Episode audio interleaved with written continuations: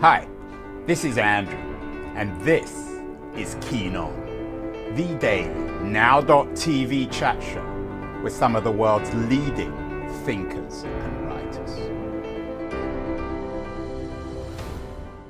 Hello, everybody. It is Thursday, June the 29th, 2023. Uh, we could focus on all sorts of bad news today on affirmative action, on the war in Ukraine, and so on and so forth but we're actually featuring a cheerful story, at least in part, uh, a cheerful story about a very successful new book. It's just out. It only came out on June the 20th, earlier this uh, week, and it's already got 450 ratings on Amazon, which is quite an achievement in a week. Uh, it's won all sorts of awards. It got uh, a front page review with a big uh, photograph uh, in the New York Times, the paper of note when it comes to books. And this new thriller, which is called um, The Quiet Tenant, already uh, uh, has uh, movie rights. Uh, someone has acquired the serial killer novel, uh, Blumhouse. So it's all good news. And the author, uh, a, uh, a, journalist called Clémence Michallon, who is based in uh, New York, is joining us today. Uh, Clémence, uh, congratulations. Did you expect so much success? I hope you say no. You didn't expect a, a, whirlwind uh, success of the book. I mean, it came out originally in France, what, two or three years ago? No, so that was a different book actually. Oh, okay. uh, this is uh, so. First of all, thank you for this wonderful introduction, uh, and thank you for having me on the show. I'm happy to be here. Um, this is my debut thriller and my debut American book. I had a different book that came out in France in 2020. I wrote that one in French. Exactly, there it is. It's it's a literary novel. It's not a thriller, and it's about a female bodybuilder who has to manage her sister's bakery for a few weeks and it ruins her life. So it's very different from my uh, serial killer thriller. But to answer your question, I think a big part of being a writer, if you want to be happy as a writer, is to learn to manage your expectations. And if I had expected or hoped for any of what has happened with the quiet tenant, I would not have been a very good manager of my own expectations. So, no, I was not expecting this. Well, congratulations. You look still slightly shell shocked, which is a good thing. Dream of all first time writers. I guess it's, I guess we could call this your first book, at least in English. The first, uh, the French book didn't get translated into English, the literary book. Correct. It's French only so far. Yeah, only France. Uh, yeah, literary books only happen in France, Clemence. In England, they're different. in the United States. So, um, we, of course, want more people to buy the book. It's going to be a huge bestseller, already is. But tell us a little bit about it. T- tell us the story of the book without giving away the plot so that people actually go out and buy the book. Absolutely. So I think about The Quiet Tenant as the story of a man who has a secret and a problem. His secret is that he's not the seemingly perfect man that his community and his small town in upstate New York believes him to be. He is actually a serial killer who has murdered multiple women and who is holding another victim captive and alive uh, in a garden shed on his property. And his problem is that he has to move from this relatively large property to a smaller house that doesn't have a shed. And he decides to, or gets manipulated into, bringing that captive victim with him to live in the new house where she will also live with his teenage daughter who doesn't know about her father's crimes. My dog is chiming in. Uh, and there is another female character in this equation who is a woman who has a bit of a crush on our serial killer character, does not know about his crimes either. And she's going to try to get closer to him without realizing what she's walking into. And the novel is told primarily through three female voices uh, the captive victim, the teenage daughter, and the love interest. Yeah, I always wondered what men, particularly American men, did in their sheds. Now you revealed it, Clemence. do you think most of these sheds with men supposedly building things are full of dead women? I don't know. I think that kind of crime is actually very it's very rare statistically. I actually had to look up in, in order to write the novel, as part of my research, I had to Google a number of things, but including the words how to soundproof a shed. And I expected to find myself on some kind of blacklist, you know, for, yeah. for people who look up various things. And then I realized that was my own crime brain talking because most of the results I found were uh, for people trying to create home offices in their garden sheds. And that was why they needed to, to, to soundproof them. Well, that's what they say, but I'm sure yeah. business of uh, murdering women. So, uh, as the New York Times review uh, introduces the book, um, calls it an a, assured debut, which is high praise from the New York Times, which tends to be a bit prissy about books. Um, uh, the book begins with a mysterious character referred to as uh, the woman in the shed who's been confined and raped for the past five years by Aiden Thomas. But this Aiden Thomas uh, is, as you say, a respectable man. What is it about Aiden Thomas? Is he insane? Is he mad? Or is he just a typical American male? You know, I think he is both. Uh, I think what is fascinating with these uh, stories of serial killers, we hear about uh, who are people who uh, manage to keep uh, in appearance what we would call a normal life uh, with a job and a family, and then a separate life of unspeakable uh, cruelty uh, towards other people, is that they are somehow always both all the time. I think when uh, we find out about one of these serial killer types, we kind of make the assumption that the crime persona, the cruel persona, was the real personality uh, and that the the good uh, side was all for show. And I'm sure to a degree there is an uh, there is a, a, a, performance aspect in in that. But I I think we're all ourselves all the time, and that was what I was trying to explore in this novel, which is why we have these three perspectives on Aiden someone who is victimized by him, someone who was raised by him, and someone who was transfixed by him, because I felt it was the only way to tell uh, the truth about him. But he very much borrows from this idea of the all American, uh, you know, masculinity type. Uh, he is a working man, he's a father, he's, you know, he handles power tools. He is helpful. Um, he's a good neighbor in appearance. Yeah, a couple of works of art come to mind. Uh, Rashomon, the movie telling the story uh, from multiple points of view, but also, of course, Dostoevsky. I mean, w- were you influenced by Dostoevsky or other writers on crime in this book? Yes, I was influenced in the sense that in uh, creating a fictional serial killer, I knew that I was entering a very rich field uh, in literature and on the screen as well. And I, I took that task seriously. Um, I like so that. I, uh, a rich, I mean, that's a nice way of putting it. A, ri- a rich field, not a rich shed, Clemence. Yes. a rich field, a wide open space where no one is held captive.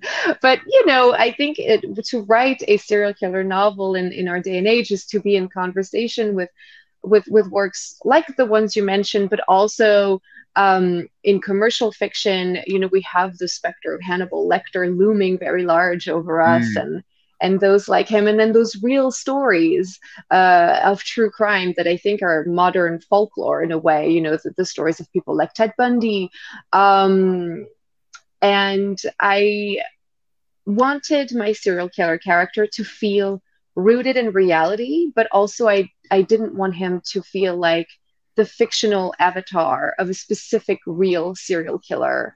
Uh, and so I started doing something that I thought about as building him from parts. Um, I borrowed elements of stories I'd heard. So um, Ted Bundy was a law school dropout. My serial killer character did not go to law school, but he he dropped out of a different field of study. Uh, some real life serial killers I read about had a background in the military. That's how my character became a former Marine.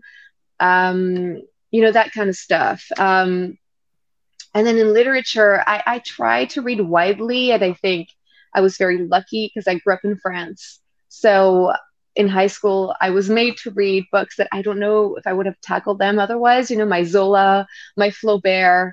Mm. Uh, I think Flaubert, if he wrote nowadays, would be marketed as a writer of domestic suspense with shades of horror. If you read Madame mm. Bovary, the last scene, the not the last scene, but the ending um, with Emma's uh, death is extremely um, sensational, uh, and yet it's this classic work of literature. So I like to think that I gathered all my influences as a reader and try to make sense of all of them on the page. Yeah, uh, uh, Julian Barnes is coming on the show in a couple of weeks. I'll have to ask him about Flaubert. He, of course, wrote Flaubert's Parrot. The French are pioneered, uh, I guess, what you might think of as realist fiction. You mentioned Zola, Balzac, of course, in the 19th century.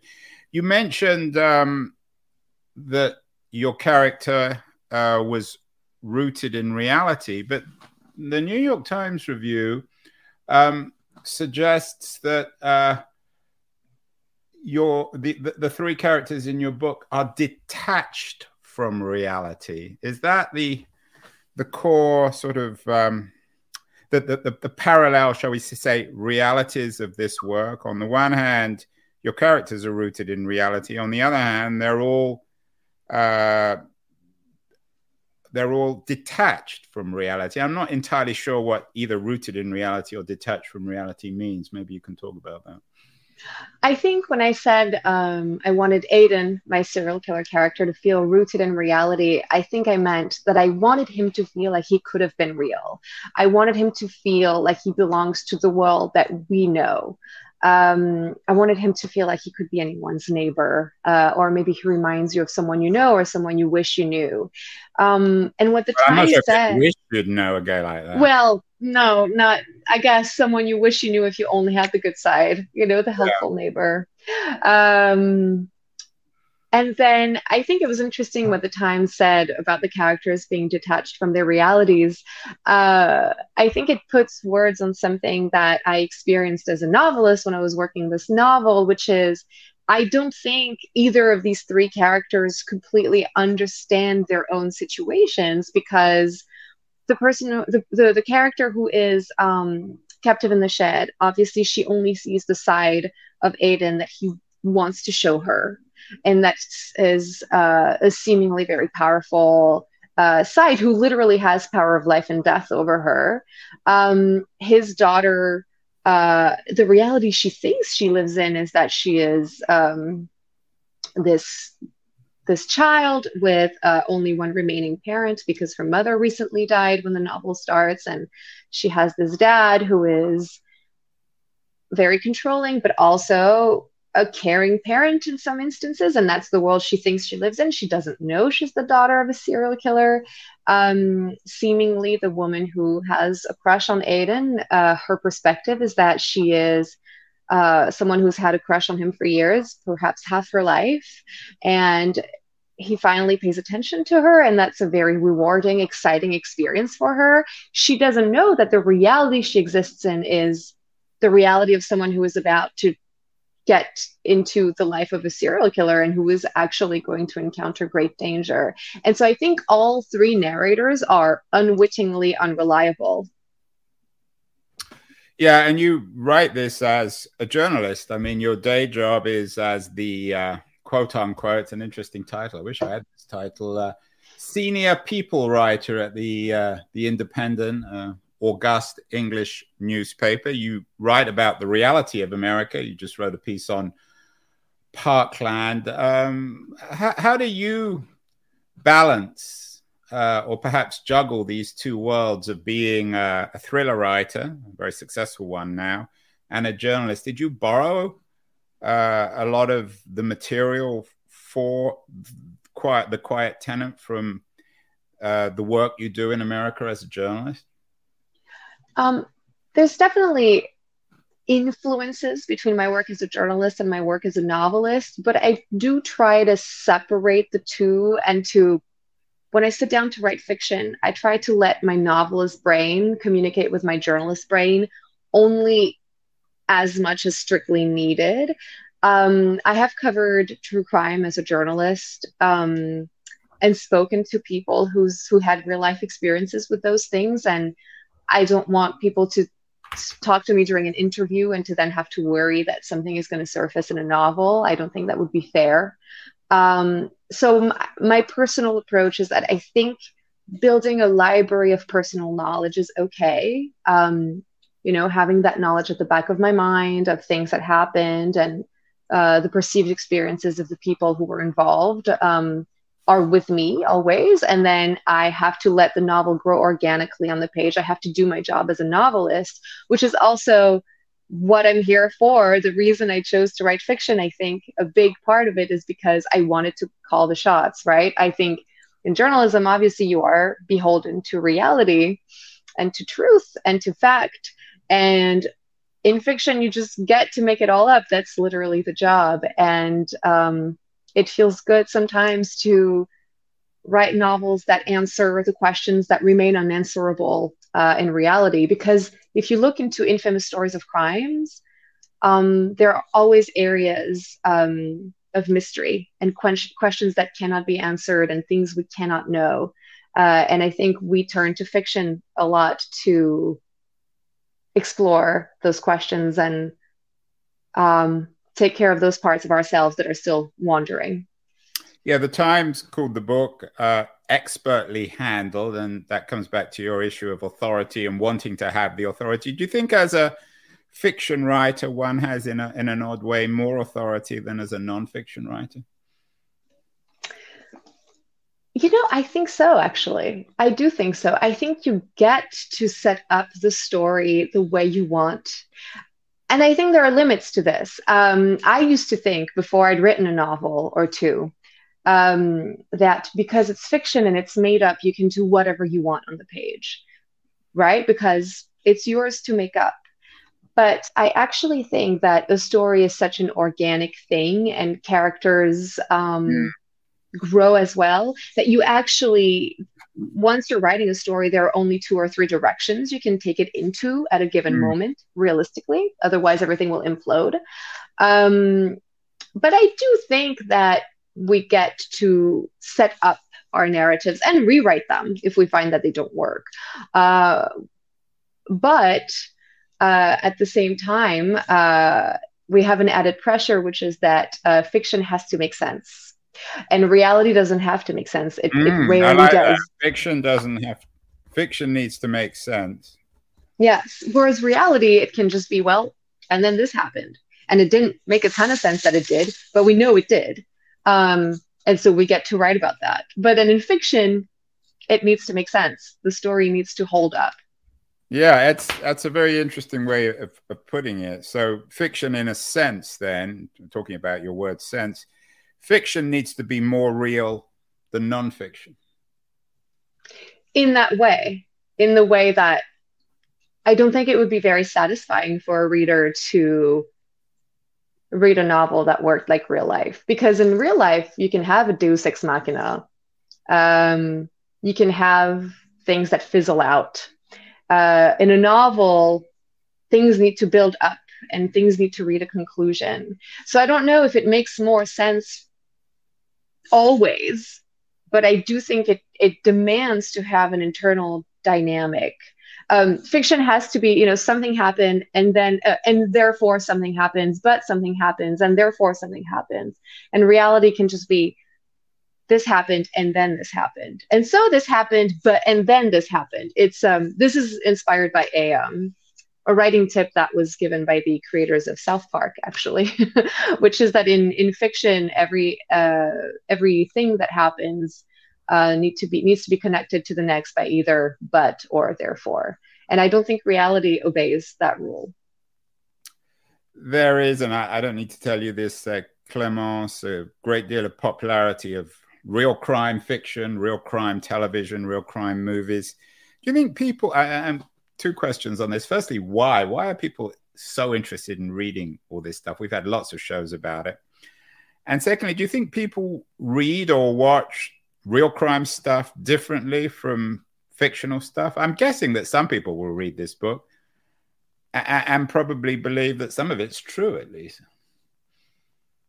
That's interesting. I think as you said, we do live at a time where stories of crime are certainly generating a lot of attention. I think the interest was always there. If you look into the history of true crime, you know, people cared about those stories and related them before we had televisions, before we had screens.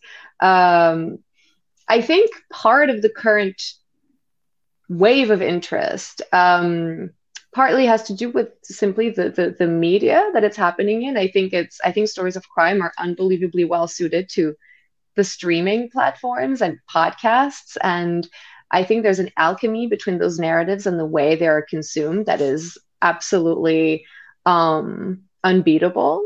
Um, more profoundly, I always think when I try to ponder why people care, I think of uh, this reflection that the journalist and author Rachel Monroe has in a book called Savage Appetites, um, which is a nonfiction book about true crime that came out a few years ago. And in that book, she she explains that in her mind, um, people turn to stories of true crime to channel their own trauma. And she makes the point that that trauma can be individual or societal. And there's this wonderful sentence that I believe someone tells her in one of the interviews she did for the book, which is that something has happened to everyone. Um, and which leads to your second question. I do think that people interacts with stories they know to be true, uh, perhaps a little differently than fiction. I think, at least for me, as a consumer of true crime and as a reader of crime fiction, when I'm watching a true crime documentary or listening to a true crime podcast, I'm not only reflecting about stories of crime and and crime and punishment in the real world, I'm also learning facts. I'm building that library of personal knowledge. And I think in fiction, at least for me, very often those stories of crime for me are almost metaphors for other things. I think a story of a serial killer, for example, can be a proxy to make sense of the kinds of cruelty that we more often experience. You know, most cruelty is not the spectacular violence of a serial killer. It's much more casual. It's much it looks more like callousness or people in, in our daily lives um, pretending they don't see our you know refusing to see our own feelings or our own experiences uh, and i think those stories of, of, of very spectacular kinds of crime can serve as parables to make sense of those more common instances yeah i think it's intriguing what you say about the medium and the message the fact that the Instagrams and the Twitters, the streaming platforms of the world offer the ideal place for this obsession with real crime. Of course, America being the home of real crime, both culturally and in fact. Um, and the medium and the message is, of course, McLuhan's idea. Uh, you you're an expert both on the medium and the message. Uh, you you you you're based in the U.S. as as I said, uh, a writer for the for the London Independent. Um, you've written about Trump, a man of great cruelty. You've written about Parkland. To what extent um, do you treat America itself as a place rooted in reality? Does it appear to you more and more as a, a fictional place? And when, uh, as a journalist, when you write about it, are you wearing your your journalist hat or your your your fantasist hat? That's such a good question because as someone who moved to the US as an immigrant, I moved here in 2014. I've been here for nine years. Um, I, a lot of your first contacts with America when you're a foreigner um, happen through fiction. Um, and so when I first came here as a child, I remember that maybe the reflection we had the most with uh, with my family was it's like in the movies. And I think a big part of living here for multiple years and making a home here is realizing that America is not like the movies. The movies are like America. Um, so no, I, I, to me, it's it's it's this is very much a real place. Um, and then I'm more realizing how it shaped our culture uh, throughout the years. But it certainly is. You, you, did mention that it's a place of real crime, and um, as an immigrant, I, I, every time I listen to a true crime story that is set in America, I do feel like I learned something about our country. Um, I think stories of crime are really good ways to get to know, uh, to understand um, the society of a country, the way it treats uh, people who are accused of crimes, the way it treats its inmates. Um, you know, if you live in America, you have to care about the issue of uh, mass incarceration. Um, you have to wonder about crime and punishment in the US and how we talk about all this and, um, you know, the way our criminal justice system works and very often does not work. Um, I think if you start looking into all this, then it makes sense to have a holistic uh, approach. Your killer, your your serial killer, Aiden Thomas, as you suggested, is a very normal guy, kind of guy we bump into in small towns around America. Um, we've done a number of shows on serial killers, some from a female perspective. One uh, with a journalist who wrote one about uh, female serial killers who killed all the, the men coming home from war in Hungary after the First World War. Another fictional one. Is there a a gendered element to this narrative, uh, Clemence? I mean, obviously you're a woman and uh, Aiden Thomas is male, or, or, or do, do, do, women make as good serial killers as men, or as bad serial killers as men? Um, to me, there is there was a gendered element to this particular novel. This was the novel I wanted to write, which is interesting because a lot of the serial killers I've heard about targeted women and men, um, and and I do think that is something we should talk about in true crime. And as you mentioned, there are female perpetrators as well. Um, although I do believe that statistically, uh, most perpetrators of uh, violent crime are men. Um, but in this novel, I, I came to it um, after uh, covering a lot of instances of male violence, specifically towards women. Um, I started writing this book in April of 2020, and the previous month, if I remember correctly, uh, was my last normal day of work uh, before we all went home because of the pandemic. And my last normal day of work was Harvey Weinstein's sentencing hearing yeah. in Manhattan. Uh, I was in the courtroom when it happened. I had followed the the trial uh, in the weeks uh, before before that, and for me, that novel was very much a post Me Too novel. I had it was very much on my mind, um, men's violence towards women, and um, that was what I wanted to turn my attention to uh, with this narrative. I think because I I had some things that I was carrying that were too heavy. I was too angry and I was too it was I I I I had too much and I had to trap some of it in the pages of a book. Let's end uh, with trying to create our own reality, as you suggested. America seems, again, use this word carefully, imprisoned in its own narrative of murder, mass murder, serial murder, this weird disconnect between truth and reality. What about France, where you're from? Um, a few years ago, I had the current French president, Emmanuel Macron, who at that point had a beard, very charming man, at least back then.